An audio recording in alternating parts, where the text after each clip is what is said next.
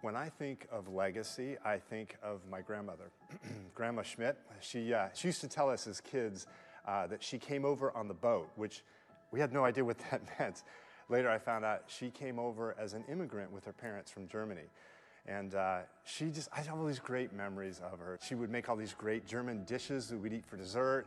Uh, she would sing all these German Christmas carols to us. I remember this one time, she, we were sitting around the, the, table and we were just laughing and we were saying, you know, we were showing our muscle. And we said, Grandma, show us your muscle.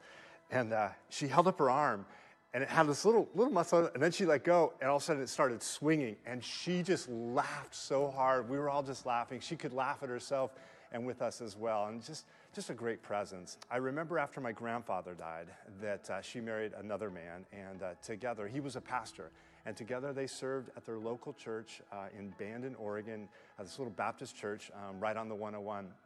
And it was even uh, up to her last days. She died of cancer right before her 90th birthday. And up until that point, she was playing the piano every week at her church. She was uh, leading Bible studies and she read her Bible every day. I remember after she passed, my uncle was um, overseeing all her assets in her estate, and he sent this note. It meant the world to me. Um, this is what it said I've now disposed of all my property to my family. There's one thing more I wish I could give, and that is the Christian religion. She had this deep faith, and we knew that it, she lived it out. And then she says this If they had that, and I had not given them one penny, they would be rich. And if they had not that, and I had given them the whole world, they would be poor. And I've saved that note because it's such a great legacy, a great reminder for me of somebody who could finish strong and follow Jesus faithfully. And for that, I'm so grateful.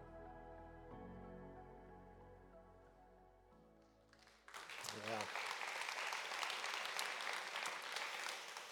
Oh, so good. Hi, you guys. It's great to see you. If we've never met, my name is Jay.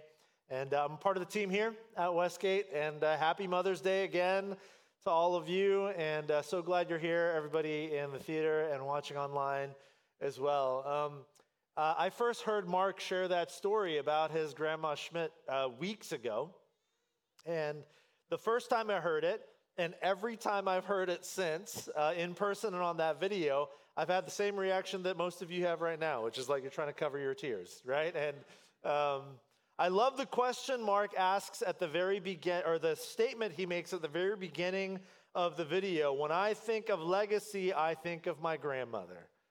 You know, um, Grandma Schmidt, who is with the Lord looking down on this Mother's Day, I do wonder if there's just this big, bright, beaming smile across her face that says, oh, that's it.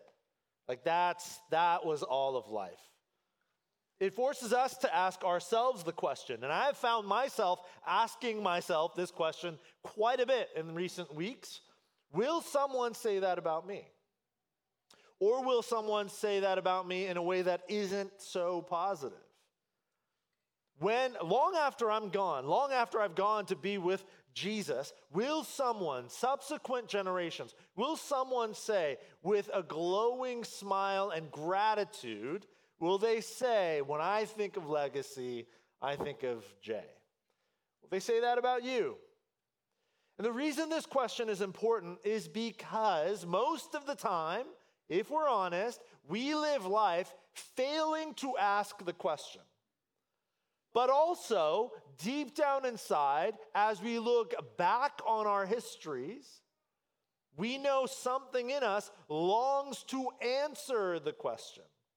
In other words, we want to leave a legacy, but we don't live every day like we do. Um, if you've been with us for the last few weeks, you know that we've been journeying through this series called The Wise Life Better Decisions and Fewer Regrets. And we've been exploring what the Bible calls wisdom and how living in um, biblical wisdom, godly wisdom, embracing wisdom as Scripture offers it to us, as God offers it to us, we've been exploring how that reality makes it uh, um, uh, accessible and available for us to live and to build and craft uh, lives that are worth living, a worthwhile life. And the way we've been doing this the last couple of weeks, we, each week we've been asking a question, a particular question. Um, so, just so you're aware, some of these questions come from a book by a pastor and an author in Atlanta, Georgia, named Andy Stanley. A couple of years ago, he wrote a book called Better Decisions, Fewer Regrets. So, as we trek through this series, if any of these questions really strike a chord with you and you want to get really practical about the question, the book itself is a very practical question. I would recommend the book to you. Um, but today we are going to ask that question, the legacy question.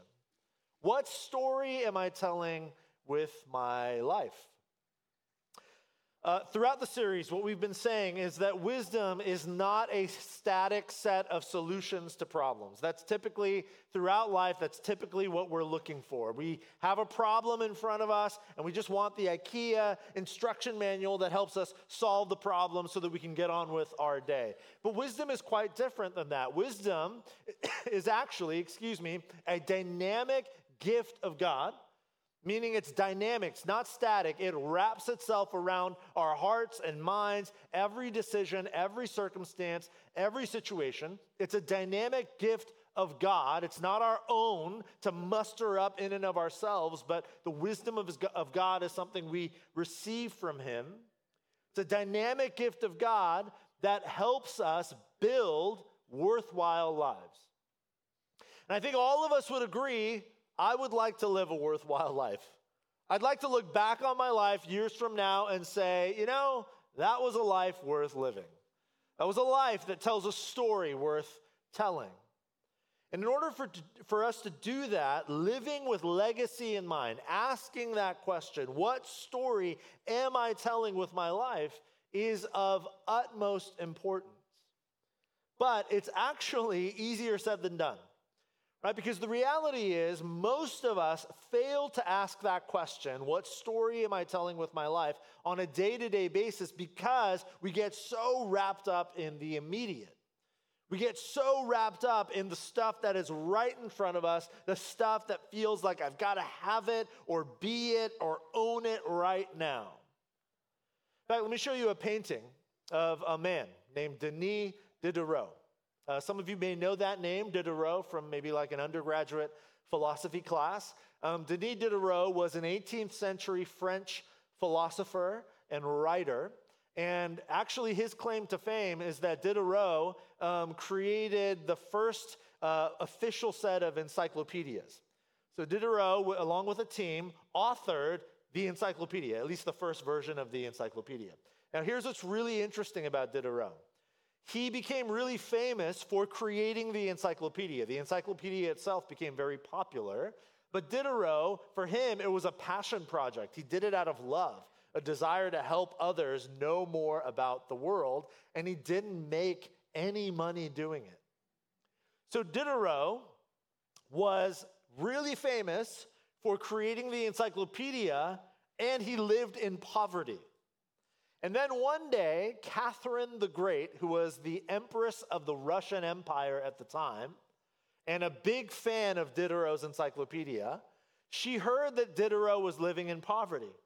And so she hires Denis Diderot to become her personal librarian. And at the age of 52, Denis Diderot goes literally overnight, he goes from poverty to immense wealth. And then, uh, famously, the first thing that Denis Diderot purchases with his newfound wealth is a silk scarlet robe. That's the robe he's wearing in this portrait. What's really interesting, though, is what happens after he purchases the silk scarlet robe. He had purchased nothing else, so he lived in this decrepit shack of a home and he lived, obviously, he had very humble surroundings because he, up until that moment in life, he'd been really, really poor. And so he had this really expensive silk robe. And then he looked at his new robe against the backdrop of his humble belongings and his humble abode, and something felt off to him. He writes later that he began to hyper focus on each individual item in his home. And one by one, he starts looking at a pot and he says, You know, that's the pot of a poor man. And he goes out, throws away the pot, and buys a really expensive pot. He just goes step after step, item after item, until he's purchased like a new home and multiple homes and livestock and, and all of this stuff. His entire life, step by step, changes.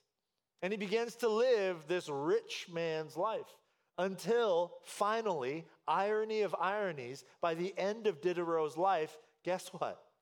He lived in poverty. He wasted it all away. And toward the end of his life, close to his death, he wrote an essay, a famous essay called, this title is so great, Regrets on Parting with My Old Dressing Gown. What he meant was, before he bought the silk scarlet robe, he had this old tattered robe he wore at home. And he connects the poverty he found himself in at the end of his life to that initial decision to hyper focus on getting a brand new rich man's robe. And he says this in the essay I was an absolute master of my old dressing gown, but I have become a slave to my new one. And he did not mean that he was a literal slave to the red robe. He meant that what the red robe symbolized, he had become enslaved to. This sort of step by step, hyper focused on the one thing right in front of him that led to a series of unwise decisions, that led to an unwise life, that led to a life returning right back to where he had started. And maybe scarlet silk robes are not your thing, right? Or maybe they are. Maybe some of you are like, I love my red silk robe at home. I don't know. Whatever it is, though, all of us can relate in some sense, right? To the tunnel vision we get in life sometimes when a want becomes a need, right? And we begin to make really important decisions that will impact and influence the rest of our lives and maybe the lives of others based on this really myopic view of the immediate thing right in front of us. It's those moments when we feel, again, enslaved, right? It becomes a master, in the words of Diderot, a master in our lives. We start saying things like, I need it right now. I have to have it right now. Nothing else matters. This one thing is what I absolutely need right now. And this often, not always, but often leads to a series of unwise decisions, which left alone leads to an unwise life. Um, there's a word in psychology for this. It's called focalism. Sometimes it's called anchoring. And essentially, focalism, um, the definition, it's the human tendency to uh, place too much emphasis, too much focus on a single factor, a single feeling, or a single piece of information when making an important decision. We do this sort of thing all the time, right? Maybe it's a relationship we should have never been in, or purchases we should have never made, or arguments we should have never had. Whatever it might be, the list goes on and on and on. But focalism or anchoring has a way of blinding us to the big picture and we begin making decisions based on sort of a focused tunnel vision on the one thing that's right in front of us. Again, not always bad, but often leads us to unwise decisions. Andy Stanley, the writer, um, he says that the initial information enhanced by the accompanying feelings becomes larger than life and it taints or blurs other facts and bits of information that should be taken into consideration. And we lose focus of our surroundings, our decision making context, and hyper focus on the thing, the opportunity, the option, or the person right in front of us. And so, again, if we want to live the wise life that leads to a life that is worthwhile, then one of the questions we have to ask is not just what's the best option right now, but rather to ask the question what's the best story I can tell with my life? So often we live life asking step by step, moment by moment, circumstance by circumstance I find myself asking, okay, what is the best option right now? And essentially, what I'm doing is I am looking for the easiest, the most comfortable, um, the most relaxed, the most accessible uh, option before me, the one that feels the best, the one that brings the most immediate gratification. That's not always bad. But if that is always our decision making filter, then by definition, what you are doing is you are making decisions based only on the now. But if you care about legacy, if you care about the story your life tells, that is impossible to do unless you begin to live with perspective. It's impossible to leave a legacy worth leaving unless you begin to think story, not options. If you want to live the wise life, if you want to, again, tell a particular story with your life, you have to think story and not options. And here's the thing the best stories in life, the best stories, fiction and nonfiction, the best stories are typically, most often, written through sacrifice and struggle, not comfort and ease. Just think about that for a moment. When's the last time you watched a movie and really there was no tension, no obstacle for the characters to get over? Um, everything was easy, everything was simple. That, like, they wouldn't make a movie like that. They wouldn't write books like that, right? I mean, the stories uh, that are worth telling always have obstacles, challenges, things to overcome. That's why the story is worth telling. And yet, we fail to embrace that reality in the stories of our actual lives. In our actual lives, what we're looking for is the sort of story that is like not worth telling. I want it easy, I want it comfortable, I don't want to do hard things. What's the easiest? What's the most comfortable? Uh, what's, the, what's the most, um, you know, non-tense option before me? Let me do that. And if we live that way long enough, what we are guaranteeing is that we will live a life that is not worth living. We'll tell a story with our lives not worth telling. There's this story in the Old Testament, what we uh, call the Old Testament, the Hebrew scriptures, about um, a somewhat uh, obscure character. Some of you know, some of you may not. There's a man named Nehemiah. And Nehemiah was a man who lived about 400 years before the birth of Jesus. And the moment in history during which his story unfolds is really interesting, and it's actually really important. Nehemiah was a Jewish man. And remember, if you're familiar at all with the Old Testament, with the Hebrew scriptures, what you know is that the Jewish people, the Israelites, were God's chosen people. God had chosen them to be a blessing to the world. Uh, but the Israelites have this sort of up and down relationship with God. For seasons, they live in great relationship with God, living in obedience, living godly lives, and then they turn away from God. They rebel against God. They begin worshiping other gods, and then God gets really upset and angry and heartbroken.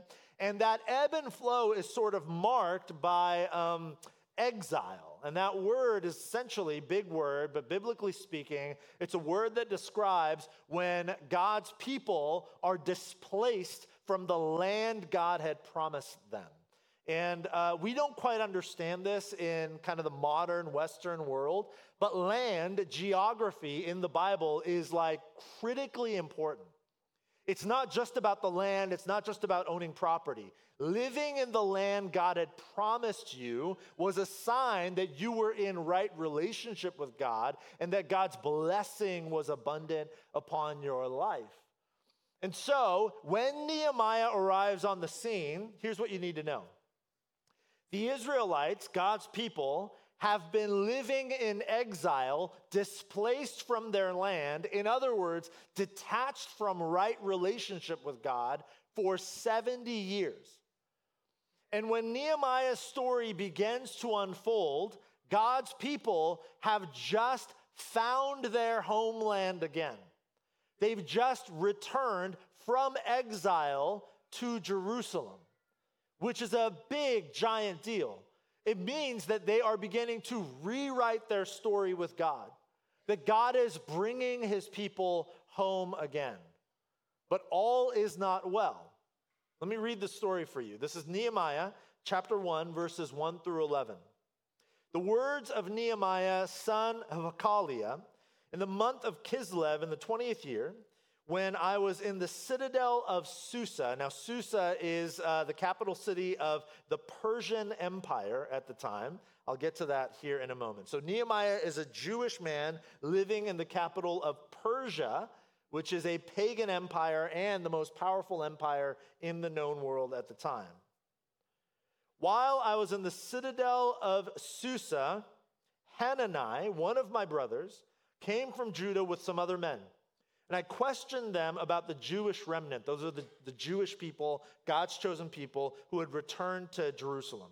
The Jewish remnant that had survived the exile and also about Jerusalem. And they said to me, Those who survived the exile and are back in the province are in great trouble and disgrace. The wall of Jerusalem is broken down, and its gates have been burned with fire. And then Nehemiah does this When I heard these things, I sat down and wept. For some days I mourned and fasted and prayed before the God of heaven.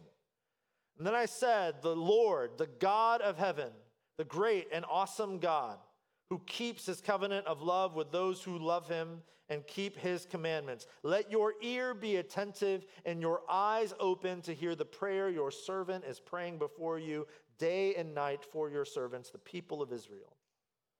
I confess the sins we Israelites, including myself and my father's house, my father's family, have committed against you. We have acted very wickedly toward you. We have not obeyed the commands, decrees, and laws you gave your servant Moses. Remember the instruction you gave your servant Moses, saying, if you are faithful, I will scatter you among, if you are unfaithful, I will scatter you among the nations. That's exile.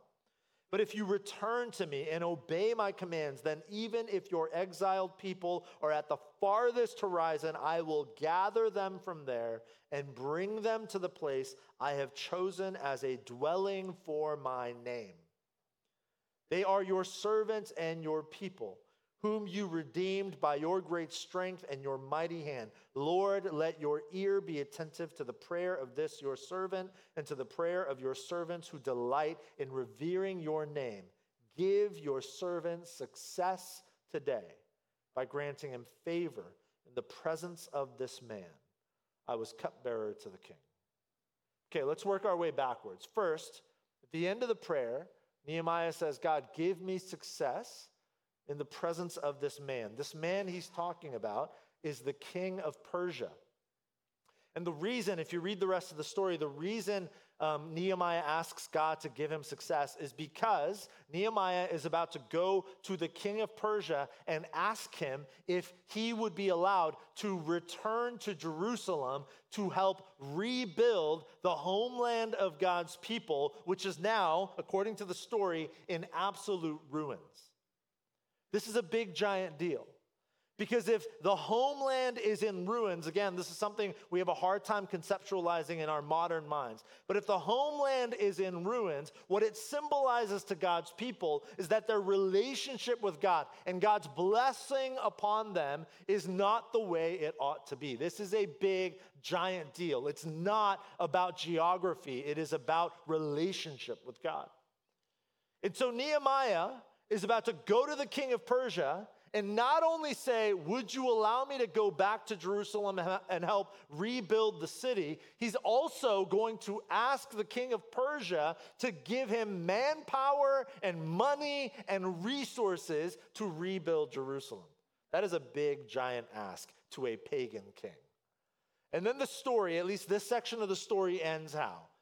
Nehemiah self identifies. He says, What? I was cupbearer to the king. Why does that matter? When you and I hear the word uh, cupbearer, we think to ourselves, oh, uh, what does that mean? Does that mean Nehemiah just like poured the drinks at the king's parties? And in part it does, but it means so much more than that. In the ancient Near Eastern world, not just in Persia, but throughout ancient Near Eastern cultures, Um, cupbearer was not a description, it was a title. It was a descriptive title. Um, cupbearers to kings were the king's last line of defense. In the ancient Near Eastern world, kings and queens were always under the threat of assassination from other empires or enemies within who wanted to rule the throne. Yes? Some of you guys have watched, you know, Game of Thrones and you're very familiar with this and you're laughing uncomfortably because you don't want other people in church to know you watch Game of Thrones. It's okay. Grace and peace to you. Okay. So, you know, you, you understand how like crazy it can get, right? The throne. Everyone wants a throne.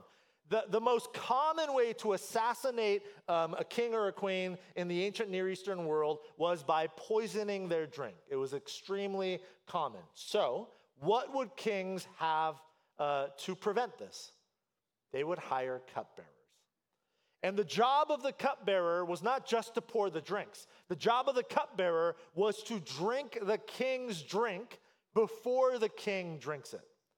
So, cupbearers, their job was literally to put their lives on the line for the king. Because of this, cupbearers were king's closest confidants. They weren't just employees in the kingdom, cupbearers were considered a part of the royal court. They were extremely wealthy, they had absolute influence in uh, the kingdom and they were held in highest regard. In fact, there is some evidence that in the ancient world, kings considered cupbearers closer to them relationally than their own spouses. I mean, that was the relationship between cupbearers and kings. And Nehemiah is a Jewish man who serves as the cupbearer to the Persian king, the king of Persia, which at the time is the biggest, largest, fiercest empire in the known world. What does this mean about Nehemiah? Nehemiah was a wealthy, respected, influential man. Yes, his job was to put his literal life on the line to protect the king of Persia. But in terms of the day to day of his life, Nehemiah was comfortable. He lived in the king's palace. He was considered one of the most powerful and influential and affluent men in the Persian Empire by way of his role. What that means is that Nehemiah's best option now was to stay put. Nehemiah's best option in this story was to stay right where he was as cupbearer to the king, to continue enjoying his influence and his affluence, to continue enjoying his wealth and his riches, to continue enjoying living in comfort and ease in the king's kingdom, in the royal palace. But when Nehemiah hears that his homeland is in ruins, he doesn't choose the easy thing. He doesn't choose the comfortable thing. He chooses struggle and sacrifice. He makes the hard decision. That's why there's a book in the Bible about Nehemiah. If Nehemiah had said in that moment, uh, when his brother and these other men came and said, Hey, Jerusalem is in ruins. The people have returned, but it is not a livable place. If Nehemiah had said, Oh man, that's a bummer. Good luck. You and I would not be talking about him today. Nehemiah asked the question, not what's my best option? He asked the question, what story do I want to tell with my life? How does he do this? How can we do this? Verse 4 says that when Nehemiah heard these things, when he heard about the brokenness, the ruins of Jerusalem, which didn't actually directly affect his life, by the way, right? Just because Jerusalem was in ruins doesn't mean that his life got any more you know, difficult. It didn't. He was fine. But when he hears about the ruins in Jerusalem, what does he do? I sat down and wept. For some days I mourned and fasted and prayed before the God of heaven. Nehemiah doesn't um, escape from or ignore the ruins in Jerusalem. He doesn't escape from or ignore the tough stuff happening back at home. What does he do? He leans into what's broken. He feels it in his bones. He weeps, he mourns, he fasts, he prays. You know, when I consider my own life, in those moments when I fail to make decisions based on the story of my life and instead make decisions on the best option now, what's most comfortable and what's most easy, when I'm really honest with myself, what I realize is that choosing better options right now is often for me a way of escaping the challenge of writing a better story. They're not always opposed, but most of the time they are in most of my day to day decisions and circumstances and situations, there are almost always at least two options before me. And not always, but almost always, those two options, the longer I think, the clearer it becomes. That if I choose the easier path, it's actually for me in some ways an opportunity to escape the challenge of choosing the path that leads to a better story. This happens all the time in my marriage, the way I interact with my kids, and the way I think about finances. So many ways in which um, choosing the easier path is simply a way of escaping the challenge of writing a better story. So, the question for us what's broken in your life, or what, what might be broken in the lives of those around you? And how might we lean into that brokenness rather than trying to escape it and instead lean in to write a better story? And as Nehemiah does that, he does something else that is really challenging but really profound and quite beautiful. Verse 6, Nehemiah says, I confess, he prays, I confess the sins we Israelites, including myself and my father's house, have committed against you, God. You notice something really interesting about his confession here.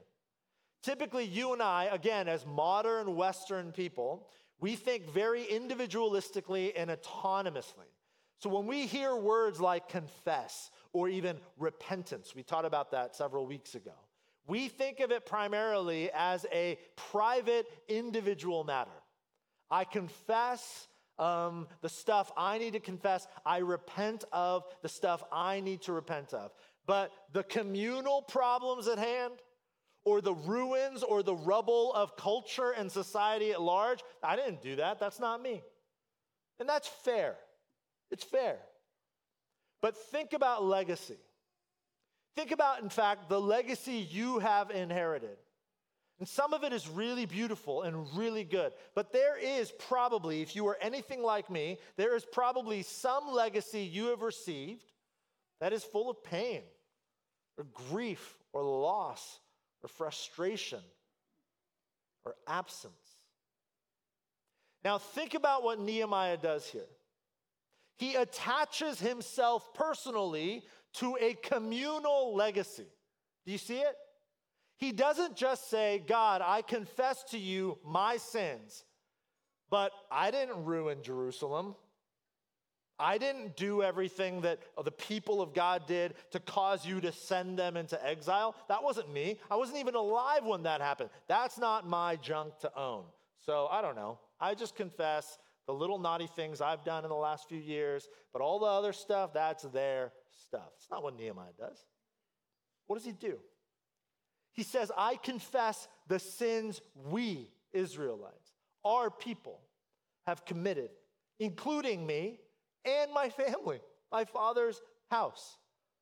I confess the stuff that we have committed against you. What Nehemiah, I want to be clear here, what Nehemiah is not doing is beating himself up over things that have been done to him. That is not what I am saying. It wasn't your fault. You didn't cause that pain or that brokenness that came your way. For many of us, we were simply born into environments and situations where broken decisions, selfish decisions, myopic views of the best option now caused a bunch of heartache and heartbreak in our lives. That's not on you. But if you want to change that story, Legacies don't change from the outside in, they only change from the inside out. if you want to change the story you've inherited, like Nehemiah, you can't do it sitting comfortably from the sidelines. You have to enter the pain. You have to look at the whole story and say, you know what? That wasn't my decision. That wasn't my choice. I didn't cause those things to happen. But God, I confess to you all of that. That was wrong. That was broken. That was selfish. You name the sin and confess it to God, your own and that which you have inherited. And when you do, where does the story go? He goes and seeks God's help because this is really hard to do. He says, God, give your servants success today. Give your servant success today. Nehemiah knows that as he um, confesses both individual and collective sin, he confesses of the legacy, he confesses of the brokenness of the story. He longs to change that story. He leans into the brokenness to change that story. He understands it's too big for himself. And he asks God for help. And if you read the rest of Nehemiah, what you realize is that God helps and the ruins are restored. When I think about legacy, on a day like this especially, I think about my mom. Now, um, I know this is weird because for some of us, we think about our moms and we think, yeah, my mom is like my hero. That's how I feel. She wasn't perfect by any means, but a hero. But I know there are others of us in this room who we, we think about our moms and we think, no, there's a lot of pain there, a lot of brokenness. Some of us are somewhere in between. And what's interesting about my story is I can relate to both. Because on a day like this, again, when I think about Mother's Day and legacy and the stories I've inherited, I think about my mom, but also, interestingly enough, I think about my dad. And one of the reasons, some of you know my story, is because my mother and my father are two polar opposite ends. They are a juxtaposition of two different types of legacies. I'll show you a photo of me and my mom when I was a little kid. I have dozens and dozens of pictures like this with me and my mom. I can count on one hand how many pictures like this I have with my dad. Because I didn't know my dad. Because my dad was out of my life by the time I was four. Because my father passed away 10 years ago, and I never had a relationship with a man. My father um, wrestled with some really strong addictions and vices most of his life. And time after time, I've come to believe that my dad was a good man, um, but an unwise man. My dad, time and time again, chose options instead of the best story for his family. I think deep down inside, he wanted to write a beautiful story for his family, but when easy, comfortable, immediately gratifying options were presented to him, somehow, some way, for some reason, he couldn't fight the urge. And he lived an entire life choosing best options rather than, and at the consequence of, not being able to write the best story. So I didn't, know my dad. He was completely absent from my life. And sometimes in my worst moments, you guys, I am tempted to be that man. I have a seven year old and a four year old and a wife and a very demanding job. You, you probably look at this and go, that must be easy. It's actually kind of hard what I do, what we do, this stuff. And so I go home and I'm tired, and most days to be honest with you, and this is how simple it is, most days I would rather put my kids on mute. You know what I mean? And just like veg out on the couch. That would, that's what I would prefer to do sometimes. But the reason on most days I don't is because though that seems like the best option now, I have this lingering image of my own father in the back of my mind. You know what that image is? Nothing. It's the image of absence. That's the legacy I received from him. My mother, on the other hand, worked two, three jobs, a single mom, an immigrant woman trying to make ends meet in the Silicon Valley to provide some semblance of a life for us. She leaned into the broken rather than escaping from it. My mother, to this day, chooses sacrifice and struggle, and with God by her side, my mom changed the trajectory of our family's story. She's actually the first person on my mother or father's side. My mother is the first Christian in either of my family lineages. My mother, through sacrifice and struggle, changed literally the eternal trajectory of my family. My daughter and my son, I read the Bible and pray with them every night. And my hope is that someday Jesus captivates their hearts and minds and they live eternity with the Lord. And that is maybe possible because my mom made a difficult decision decades ago. My mom, to this day, prays for all of you every morning. If anything I've ever said here has influenced or helped you, even an inch, you don't know my mom, but that is her legacy bleeding out of me into this community.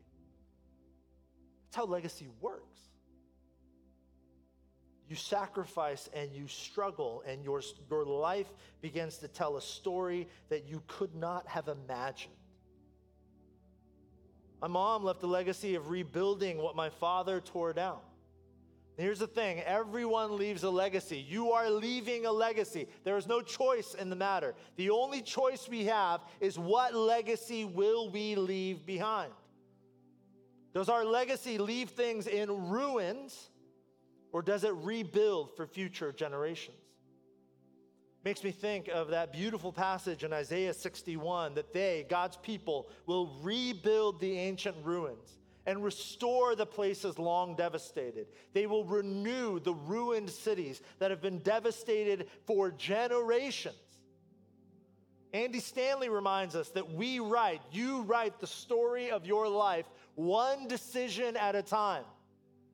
No matter what legacy you have inherited, no matter how broken or frail or flawed or painful or absent the stories you have received, if you want to change the story for future generations, you write the story anew, one decision at a time, one struggle at a time, one sacrifice at a time one choosing left instead of right because left is harder but leads to a better story. One of those decisions at a time.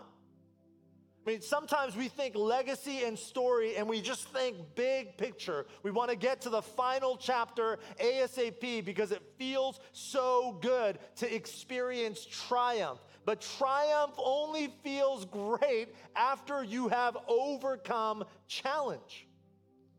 And so, can we, you and I, be the sorts of people who live the wise life, live and tell stories with our lives that are worth telling? By not choosing the easy thing or the comfortable thing, but by choosing sacrifice and struggle, challenge and obstacle, knowing that those are the stories worth telling. We tell Nehemiah's story today because he chose that path. We are all here today because it tells us that Jesus, for the joy set before him, did what?